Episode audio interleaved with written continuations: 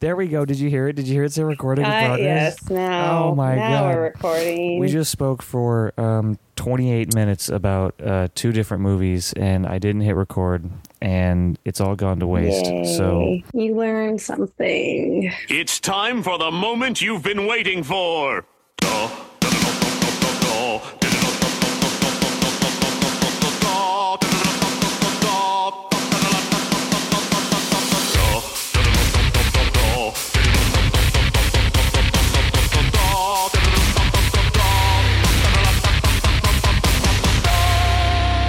Ah, I think I did it.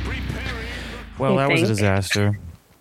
Yeah, we the whole big summer movie review is now the little summer movie review. I guess we only missed Spider-Man and Asteroid City, but then you you didn't even see the next two movies that I want to talk about. So I guess I'll have to just sprint through them.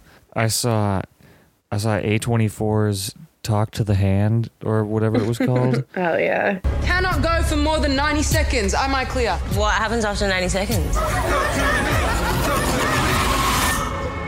Don't want to stay. Uh, I wish. Talk to me? You did. You wish what? That it was called Talk to the Hand.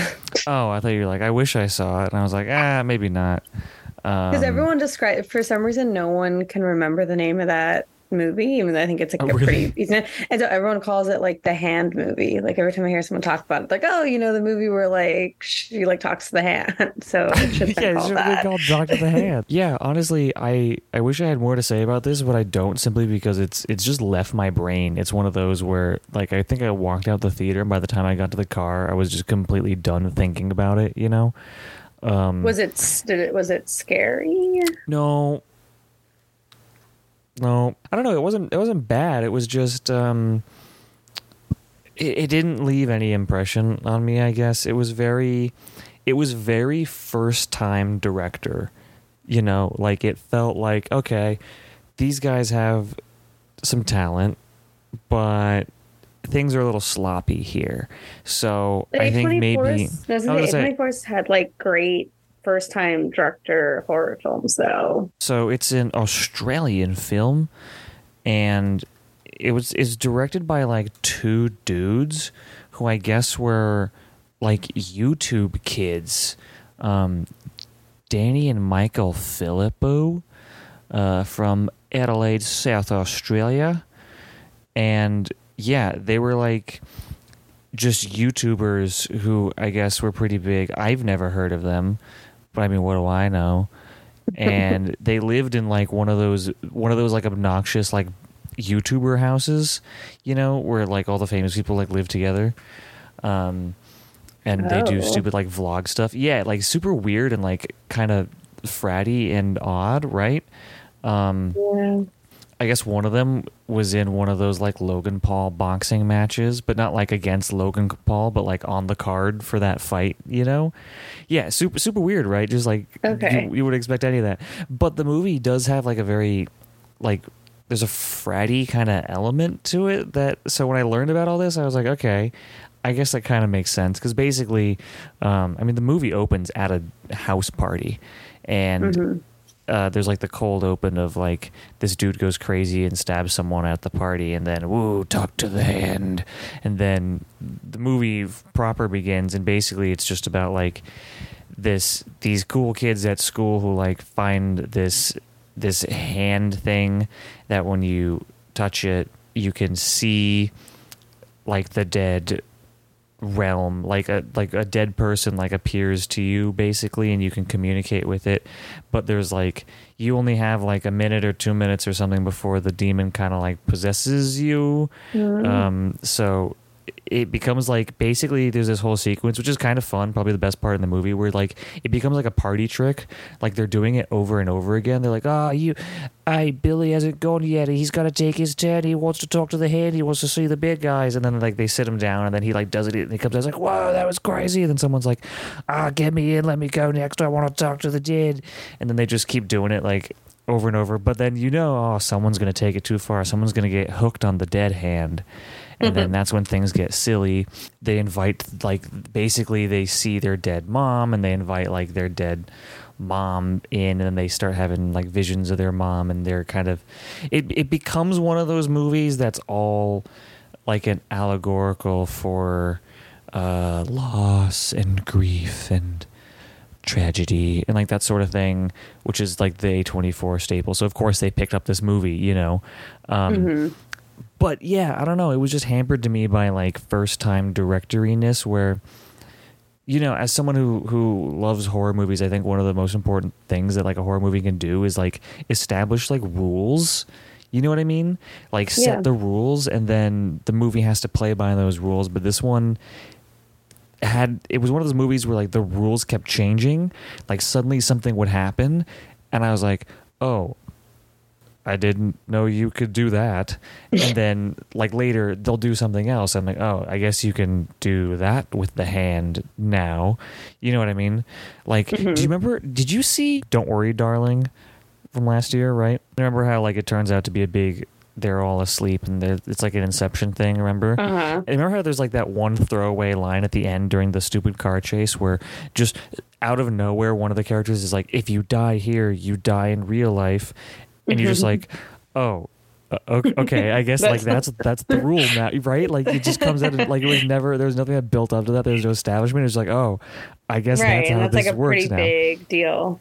Yeah, and that's how I, I felt this movie was. I, I can't give any examples because, like I said, it, it just left my head so soon. But I just remember sitting in the theater, and a couple times I was like, it's like a character would say, like, oh, but you can't do this, or else this might happen. And I was like, oh, why?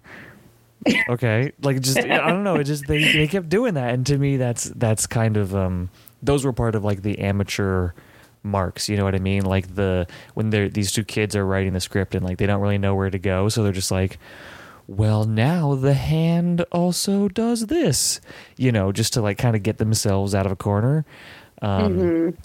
And that was very annoying because like the rule establishment in, in horror movies in particular is like really important to the genre, I think. So, uh, not a bad mm-hmm. movie. Don't like avoid it, but I didn't think it was anything special. I don't know. I didn't want to avoid it. I just like horror movies if they're not, and I love horror, but I love good horror, and anything that isn't good horror is like really bad, right? Because it's just like, it's such an easy thing to phone in. You just like do like jump scares or tropes and not care about the characters and not, you know, it's like just relying on like the horror aspect. So unless it's an amazing horror film, like I really do not want to see it. Like, I don't know, just all the trailers coming out for new, what, there's like The Nun two, there's, which is yeah. part of like that one franchise, um there's the new The Conjuring universe, which is now apparently yeah. a universe, and it's like, okay, everything's a universe. They're, again, they're not they're not even playing by the rules. It's just like, oh, it's a universe now. There's there's like, how, what? So there's like Conjuring one, two, three, and isn't the Annabelle movies part of that too? And then now the Nun movies. So it's like, the fuck is going on? Like, why? Why is this all happening? But it's such yeah. trash. So at least with that one, at least it's like not part of a franchise. So I'll give it that. Yeah, no, it's it's one where whatever their next movie. Well, I guess so. A twenty-four already greenlit the sequel like a week after it came out. I was like, these Jesus YouTubers, Christ! Wow. Do you think it's because the Oscar was just won by Everything Everywhere All at Once, which was like two guys who were kind of like broy, and they're like, oh, this is the formula to win us an Oscar? No, I think it's because it cost four million and it made almost seventy million. So that's a big hit for, you know, yeah. seventy million against a four million dollar budget. That's a, it made a solid seventy? Goal hit. Yeah, it made wow. seventy million and it only cost four. So well, yeah, yeah, I guess shit, like after greenlit. The first weekend, they were just like, do it again. I'll see whatever they do next, because I could tell that there was. That there's enough talent there. They just need to, just need to fine fine tune fine tune it a little bit. Somebody else, somebody needs to look at these these cuts and maybe, maybe just do a little chop and a little snip snap here and there. Snip snap snip snap snip snap. Speaking of movies that are uh, bad horror movies with no purpose whatsoever and universes no one knew existed, I saw The Last Voyage of the Demeter. Evil is on board. Powerful evil. We call him Dracula. Uh, nobody saw that movie. That was the yeah. complete opposite of um, Talk to the Hand. It was an absolute disaster. It cost forty-five million dollars and it made twenty-one. Mm. So uh, that's just terrible. And I don't know. I have to say, I wanted to see it because when the trailer came out and they were like dudes on a boat and it was all spooky and dark and gloomy and rainy, and they were like, there's something else aboard the ship. Dun, dun, dun, dun. It's Dracula. And then like Dracula is there. I was fun. like, no. Yeah, exactly. I was like, no way. They got Dracula on a boat. That's that's sick. The Dracula boat. And then, yeah, I don't know. Just the the concept was like, okay, this is either going to be like stupidly fun and awesome, or it could be genuinely good. And instead mm-hmm. it was neither. It was just bad. So uh, was that I supposed was to be a horror film? Like that yeah. was like, okay. Yeah, and did you see the giant billboard of it on Highland in Hollywood at like off the one oh one? I don't know if you've been down that freeway recently, but there was a giant I don't billboard. Live in was, L A anymore. I you feel like one week, but there were there was so there was the posters for this movie all over the place. I thought it would do at least a little bit of money just because of how much advertising there was. I mm-hmm. thought somebody would see this movie, right? But then it was it was in theaters for what? One week when I was trying to see it, and it already was tanking, and uh, mm. the reviews were terrible, but I still wanted to see it.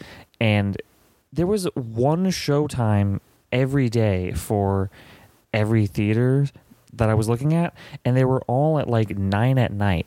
I couldn't believe it, so I tortured myself and went and saw it at like nine thirty. I'd just seen Old Boy in the twentieth anniversary re-release, which is awesome, and then I was like, well, nice. Gotta go see The Last Voyage of the Demeter now, and the theater mm. was packed. I mean, it was a tiny theater, but still, like, every single theater was full, and it was full of the strangest people, which is, I guess, what you get at nine thirty. You get weirdos like me who are seeing this movie for no reason. But then there was, like, this couple that was on a date, but they were, like, a weird middle-aged couple, and the dude was wearing, like, cargo shorts and a hockey jersey, and he, like, every time something, like, spooky happened, he like turned and like stared at the girl he was with as, mm. as if he was like, did did you re- did you react, were you scared, you know, like mm. I was like, guys, can you shut up, can you stop? There was also there was a dude straight up in his pajamas, like he had the flannel pajamas on and like nice. flip-flops and a hoodie. I was just like, what the fuck Respect. goes on at, at the Americana A M C at nine thirty on a Thursday? Wait, you saw it at the Americana? No, actually. I think I saw it at the Burbank, whatchamacallit. Uh, okay. One yeah, of the Burbank yeah. ones. It was the Burbank one in the mall, the A M C eight. No, this movie sucked, and learning about how it was made was so baffling.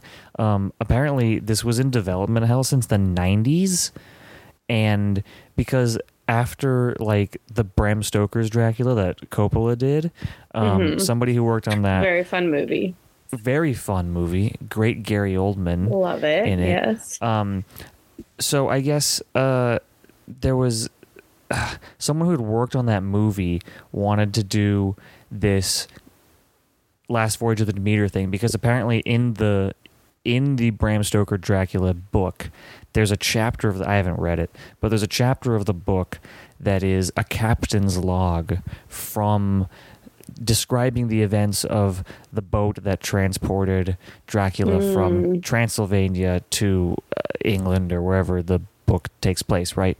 Um, so then the guy who worked on the Coppola movie wanted to take that chapter and make it into like a full movie, and mm-hmm. like uh, Amblin picked it up, Spielberg's uh, company, and then over the years just it would not get any traction, but like all these names would get attached to it and then it would just fizzle out and never actually get made. Ben Kingsley was supposed to be in it. Like it just it just was a was a revolving door and just never got made. And I think what happened was uh, because Hollywood is just so bankrupt now, someone mm-hmm. at Universal was just like, all right, we need a movie. What do we got that's not going to cost anything? Oh, hey, we got this script that's been sitting around for like twenty years. Let's actually make it. They got the Norwegian director André Øvredal, who did uh, a couple things that are not bad, honestly. Um, he did that troll movie or Troll Hunter or whatever it was in Norway from like ten years ago. That was pretty fun. Uh, yeah, Troll Hunter from twenty ten. And then he did uh, Scary Stories to Tell in the Dark. Yeah, he's done a few things, horror movies here and there that have not been terrible. Um, but this one was just so... It was just... Uh, it had no style, and it was so boring. And it was really just... Like, there was so much talking... over like just uh, oh my god, and it, it sucked seeing it at nine thirty because there was just so much talking. I was like, I'm falling asleep, I just want to go to bed, like end the movie please. All these dudes yeah. on this boat. Oh, and like the main character is like a black guy, he's a black doctor, and so then he gets like racismed by like the Russian guy on the boat, and then oh yeah and this so the movie because the movie takes place with like yeah exactly so it was like I was like, oh, are we doing this still? Like really? Like it was full of like all these stereotypes of like all these like Eastern Europeans are like superstitious and like they're loading boxes. They're in Romania and they're like loading crates onto this boat, and then one of them's like, "That is the mark of the beast. I will not set sail on such a cursed ship. Leave ye this vessel." And then they all like leave, and then then you have a black guy who's like, I'll do it. I will go for the good of the man. He's like an English guy, and they bring mm-hmm. him on board. And yeah, it, oh god, it was just so stupid. I noticed it. I went, hang on, there's no women in this movie, but you can't make a movie with no women because obvious. So then I was like, it's gonna be so funny if like there's a stowaway chick who's on the run from Dracula on this boat. And that's literally what happened. Like nice. They're going, there's like the scene where they're hearing the creepy sounds or whatever, and they're going through the storage room, and they open it up, and oh, it's a woman. There was a woman, and there's a stowaway, and then they all hate her because she's a lady, and there's no room for lasses on the ship on the high seas. And but then she's all like, "No, Dracula brought me here. I'm his. I'm his." blood bag of, so he can suck on me throughout the night so he can survive this long ass boat trip." And then the rest of the movie is basically Alien on a boat, okay. where it's like the characters get picked off one by one by Dracula, mm-hmm. and but it's like in Alien there there's they're on like a big ass spaceship. This was just on a boat, and like the boat isn't that big, so I was like, it's just one of those things where you're watching it, like, how do these? How can these guys not find Dracula? How is? Yeah, yeah, where is he hiding? He's on the Literally, boat. Like, yeah, he like, where is he hiding? He can't. And then especially because he he sleeps the whole day, so like they have the whole yeah, day. Yeah, stakes to, like, feel a lot lower. Right. So like they have the whole day to walk around the boat and find him while he's sleeping, and. And they That's just funny. don't. It's like during the day, they like they wake up and they find another dead crewman. They're like, another dead crewman. We have to. He's gonna come back tonight, and we got we gotta prepare. And so they'll like prepare for him to come back. But it's like, why don't you just go just find him? him? Like he's yeah. sleeping. He's sleeping. Just find him somewhere and kill him. Like how? That's what? funny. What? Oh, and there's this shit little kid too on the boat for some reason. And there's all these like little bits where he's all like, "Well, I'm going to grow up and I'm going to be a sailor just like you someday." And then they're like, "No, Johnny, don't do it." And then he like gets bitten by the Dracula and everything. It's like, oh, God, I hate the stupid kid trope in movies. It's like mm-hmm. it's the easiest way to get the audience invested because like no one no one wants to see the kid die, right? So you just throw a kid in there.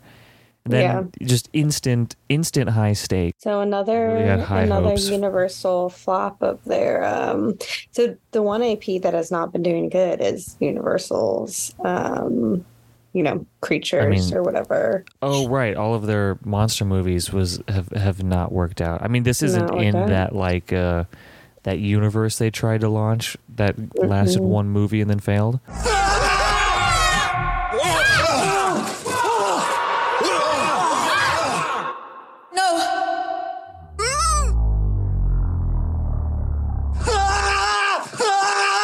But would but, Dracula uh, count as their... He would be one of their monsters no, or no? No, no, because no, oh, Dracula okay. is like public domain. It's based on the chapter from the book, remember? From right. like the Bram Stoker's book. But yeah, I don't know. Maybe it's my fault for having high hopes for this movie. But I really thought Dracula on a boat was at the least going to be like stupidly entertaining. But instead it was just stupid and boring. And also, they should have just called it Dracula Boat. Because people went and saw Cocaine Bear just because it was called Cocaine Bear. Like they, they sure were did. just the t- the title sold the movie. Nobody actually wanted to see the movie. They just wanted to see the outrageousness of Cocaine Bear. So if you had Dracula Boat and you marketed it as Dracula Boat, Could have been a hit. Talk, talk to the Food. Hand and Dracula Boat. Talk to the Hand, Dracula Boat. I need to start Much a better. consultancy where I just name movies. I don't make movies. I just read the script and then I go, Dracula Boat. Talk to the Hand. Yeah. Talk to the Hand. Well, I guess it's time for the Barbenheimer. It's what everybody wants to hear, even though we're like, the movies came out like two months ago now, so everybody's already seen it's it. It's still in theaters. I don't know if They're anybody both cares. Still in theaters, though, which is crazy. Are they re- I mean, yeah, but you know... Whatever. Everybody's already seen it. Yeah. Who cares? We're going to talk about it anyway. This summer, Doctor Oppenheimer whoop, whoop, whoop, whoop, is about to find out. Oppenheimer style. I thought it was fine. I didn't really care about it that much, one way or another.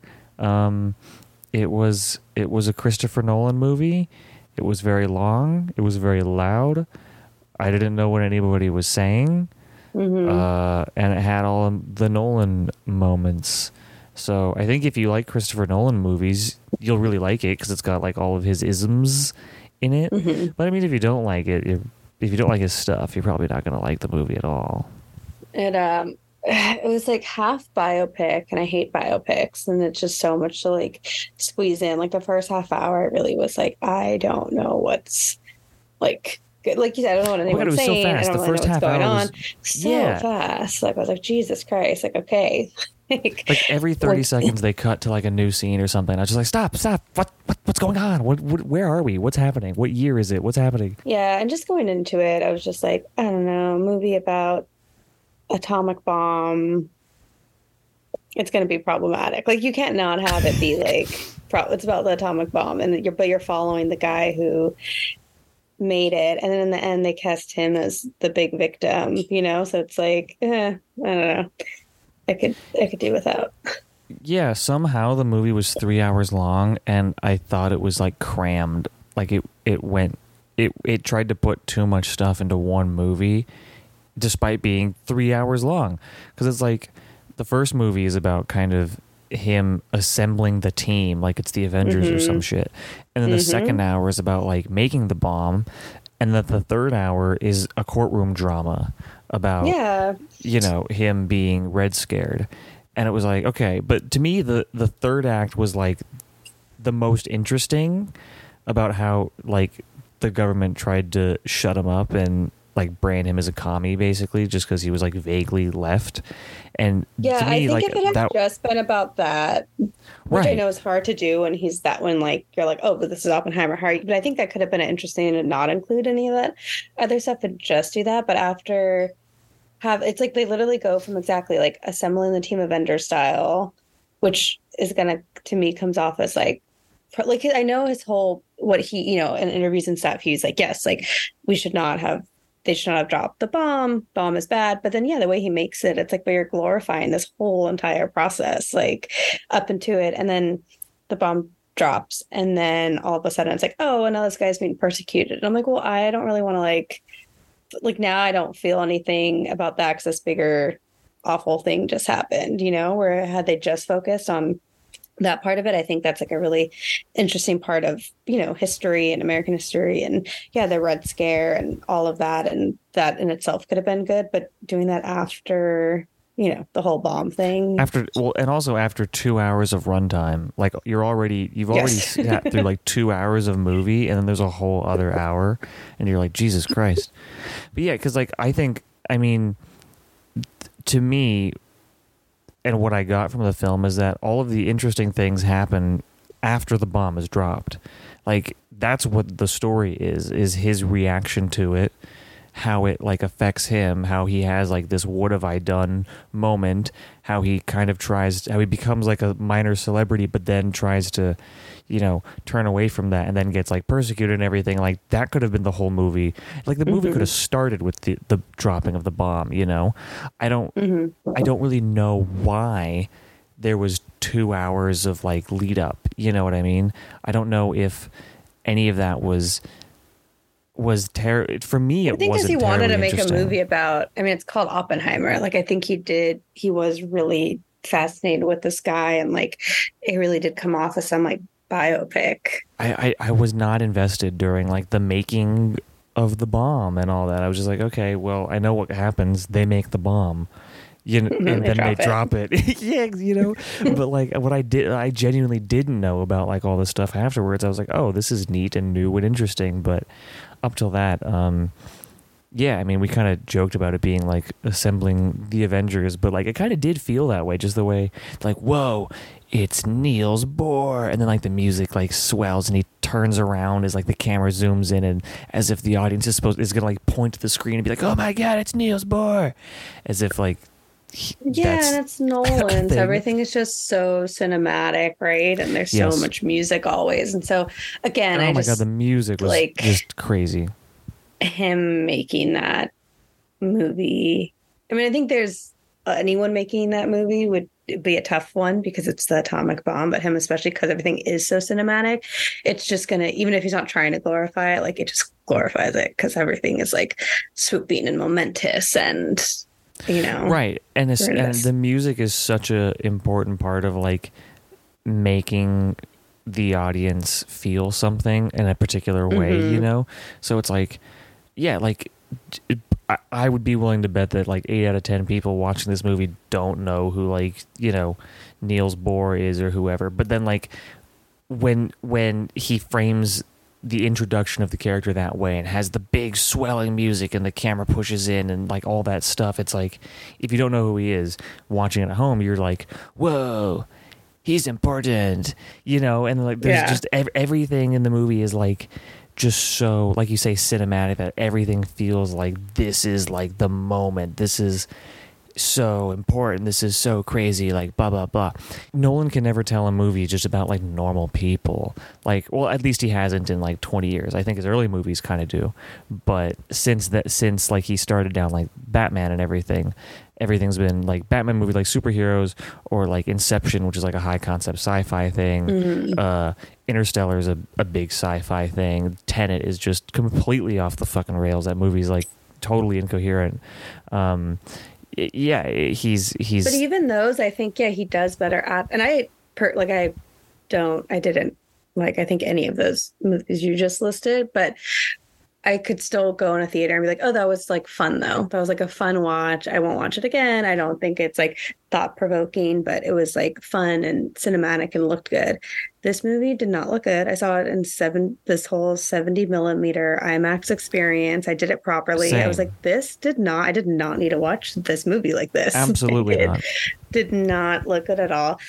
And because it's, I think, yeah, high concept. When nothing has to be believable, it works. But when you're doing this really historical thing, it just isn't true to how the world works. Like at the end, okay, so there's like the the actual villain of the story, right, is like Robert Downey Junior's character, um who does suck. He also does suck, um but he, you know, he's like doing this like basically setting um Oppenheimer up, right, um for yeah just being like a little like leftist.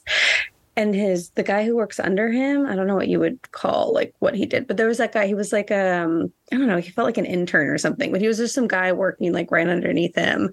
And he like at the end is like, oh, he like, wait, you were lying this whole time to get him? Like, oh, like I'm, I'm going to make sure they get you now. And it's like in the world of politics, like, come on, like no one yeah, gives there a was shit. A, there was a big twist at the end. I was like, did this movie need like a twist? Like, no. Did it need a reveal, you know? And it just isn't true to life, but you're making, you're trying to make this historical like thing, but then you have to add in these like cheesy Hollywood things, you know, that just are yeah. not true to how things would go down or happen, or not true to human nature even. So yeah, I think he should just stick with like the high concept, weird shit. No, because Tenet was so bad. I, have you? Did you see that? yeah, yeah, I saw it.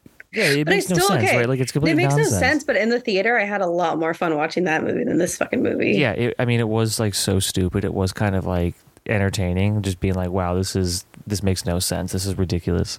I did enjoy watching it, but I thought it was stupid. Yeah, and there was like cool car chases. Yeah, it was stupid. But it was like cool car chases. It looked good, sounded great. This movie, I just yeah. also it just yeah didn't look good, didn't sound great. Really kind of bugged me morally. Just everything was, yeah. I think Christopher Nolan's biggest issue as a director is that he's he's more concerned with the moments than he is like with the characters. Like everything's mm-hmm. about those big you know, whoa, it's epic, it's cinema, more than it is about like what's actually going on with the story, you know? And I think like Interstellar is like a prime example. A lot of people like hate that movie or love that movie. It's very weird. I feel like Christopher Nolan, either everybody thinks he's like this crazy genius, this modern Kubrick, he's one of the best out there, or he's like an absolute hack fraud who sucks and doesn't deserve anyone's attention. But I, I'm in the middle. I I like a lot of his movies, and I don't like some of his movies. Um, but Interstellar kind of embodies that, where people people saw that movie and they were like, this is life-changing. This is mm-hmm. one of the most beautiful movies I've ever seen. I mean, it's like it's in like the Letterboxd like top ten highest reviewed movies, which is crazy for a site as like snobby and annoying yeah. as Letterboxd, that something like Interstellar right. is like in the top ten. That's insane. Um, yeah. But then on the other hand, you had people who were like, oh, this movie's garbage, it's stupid, it doesn't, it's not about like blah, blah, blah. But really, I, I think it's just this movie and Interstellar kind of like, he just goes for the sentimental and the moments. And he's, he's very Spielbergian in that way. Like he's always trying to like find the movie moments, then it overpowers the story. And I think that kind of like, it worked at Interstellar because it, I think it, tricked is a loaded word, but I think it tricked a lot of people into thinking the movie was way more profound than it actually is, mm-hmm. just because of the way it's presented, right? But I think with this one, totally. I don't know if anybody's been tricked because it nobody really has talked about it that much. I don't know. I see. I feel like everybody saw it, but nobody had any strong opinions on it one way or another. Yeah, I feel like it's lucky that it came out when. I mean, obviously, okay, he's a huge director. People were going to be excited for the next thing he made, and it had like a loaded cast. So it was always going to be very like hyped and would have done good in the box office. But it happening to come out when Barbie came out and people being really weird about morphing those movies together and that happening, I think also just like helped out because people who I think maybe wouldn't have seen a movie like that, but they were seeing Barbie were like, oh, we got to do the like Barbieheimer or whatever experience, you know? But then exactly, I have, so there was a lot of hype and like, going to see it, and then I have not heard like anything about people's thoughts on it whatsoever. Yeah, like everyone saw it, but it's like they saw it and then that was it. Yeah, I think everyone, because of the hype, they were like, oh yeah, I was supposed to enjoy this, so I'm just, and I didn't, so I'm just not gonna like say anything you know, because it was like part of this yeah. big like build up, um like no one I'm wants happy. to be the guy who didn't like the thing. Yeah, and I'm happy I was happy to see people so many people go to the theaters, like sold out theater. Like I, oh, yeah, like, I thought it was a cool phenomenon. It was fun. That was great. But the movie itself, yeah, I think Nolan just like makes movies that are not this movie, but all his other ones, like high concept ones. I think he just makes them confusing, and because people get confused, they're like, "Oh, this must be really heady." Right, I, like, because don't I get did, it. I didn't understand yeah. it, and I don't I'm get an it, idiot. So it must be really so, smart. Yeah, exactly. Yeah, I mean, especially Tenet, which is, uh, that movie's just off the rails in the the lack of sense that it makes. Um, I think my favorite Nolan movie is probably Dunkirk, because it's like his least Nolan-y movie. It's yeah. only an hour and forty-five minutes. I actually really minutes. like that movie, yeah. Yeah, it's, it's an hour and forty-five minutes, so it's like an hour shorter than every other movie he's made. And there's like hardly any dialogue. It's all visual storytelling.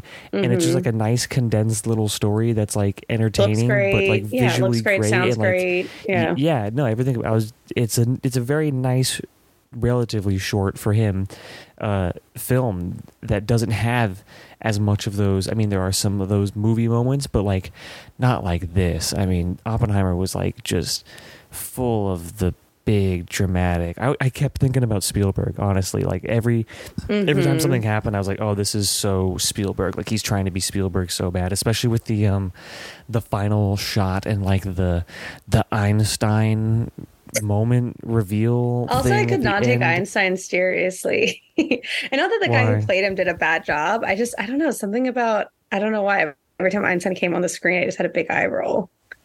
Yeah, I just well, couldn't it, take it seriously. I don't know. No, it's like he's too they, famous. They, right. Like, no, because they played him up like it was the Avengers. Like he was Nick Fury yeah. or something. And every time like these scientists were there, it was like, whoa, it's Einstein. Whoa. Like instead of just being like, oh, look, it's Albert Einstein. The guy, yeah. The guy, you know, it was like, whoa, you know, even though to them, he was just a guy, you know, he was just like a, a scientist. So yeah, that ending was just like, so dramatic and, and so big. And that's what he cares about. That's what Nolan really, really wants. He wants those big, those big moments. Like with Interstellar again, you know, like you have the poem that keeps getting recited. It's like, whoa, he's the poem and the black hole and the, you know, it's so deep. It's so epic. Whoa. And this does the same thing with like some of those visuals of like the fluttering lights and whatever. And the soundtrack was just ridiculous. I mean, it was so over the top and it was so loud. He's, I feel like he's the most, because he's, he's British, right? British American, yeah. Oh, so he was born. Wait, so where was he born? No, he was born and raised in, he was born and raised in the U K, but he split time between apparently London and Chicago. Nah, that makes more sense. Two I was of the most demonic say, he's like places the... on the planet.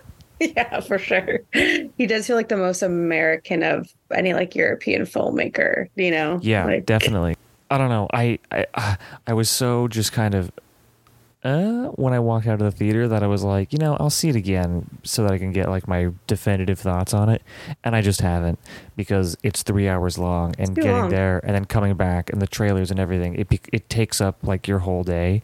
And so I've just been long. like, no, I'm not going to see that again. I guess I'll just wait till it comes out. I can stream it at home and watch it in two parts or something, because it's such a commitment.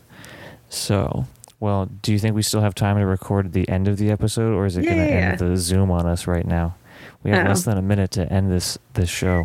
Rachel, okay, thank we'll you have... for coming on the show once again, and we'll talk about Barbie soon before Zoom starts stops doing this to us.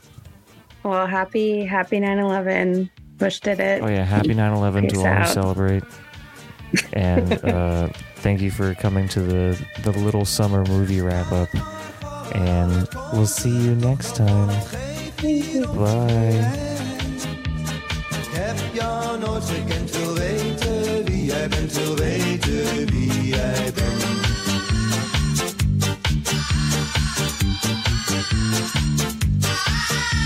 Jij moet nog huiswerk maken. Een diploma halen, voordat de bom valt. E is M C kwadraat, voordat de bom valt. Niet nach, nee, nee, stand bij zij, voordat ze toe bieden en gegen außer aus.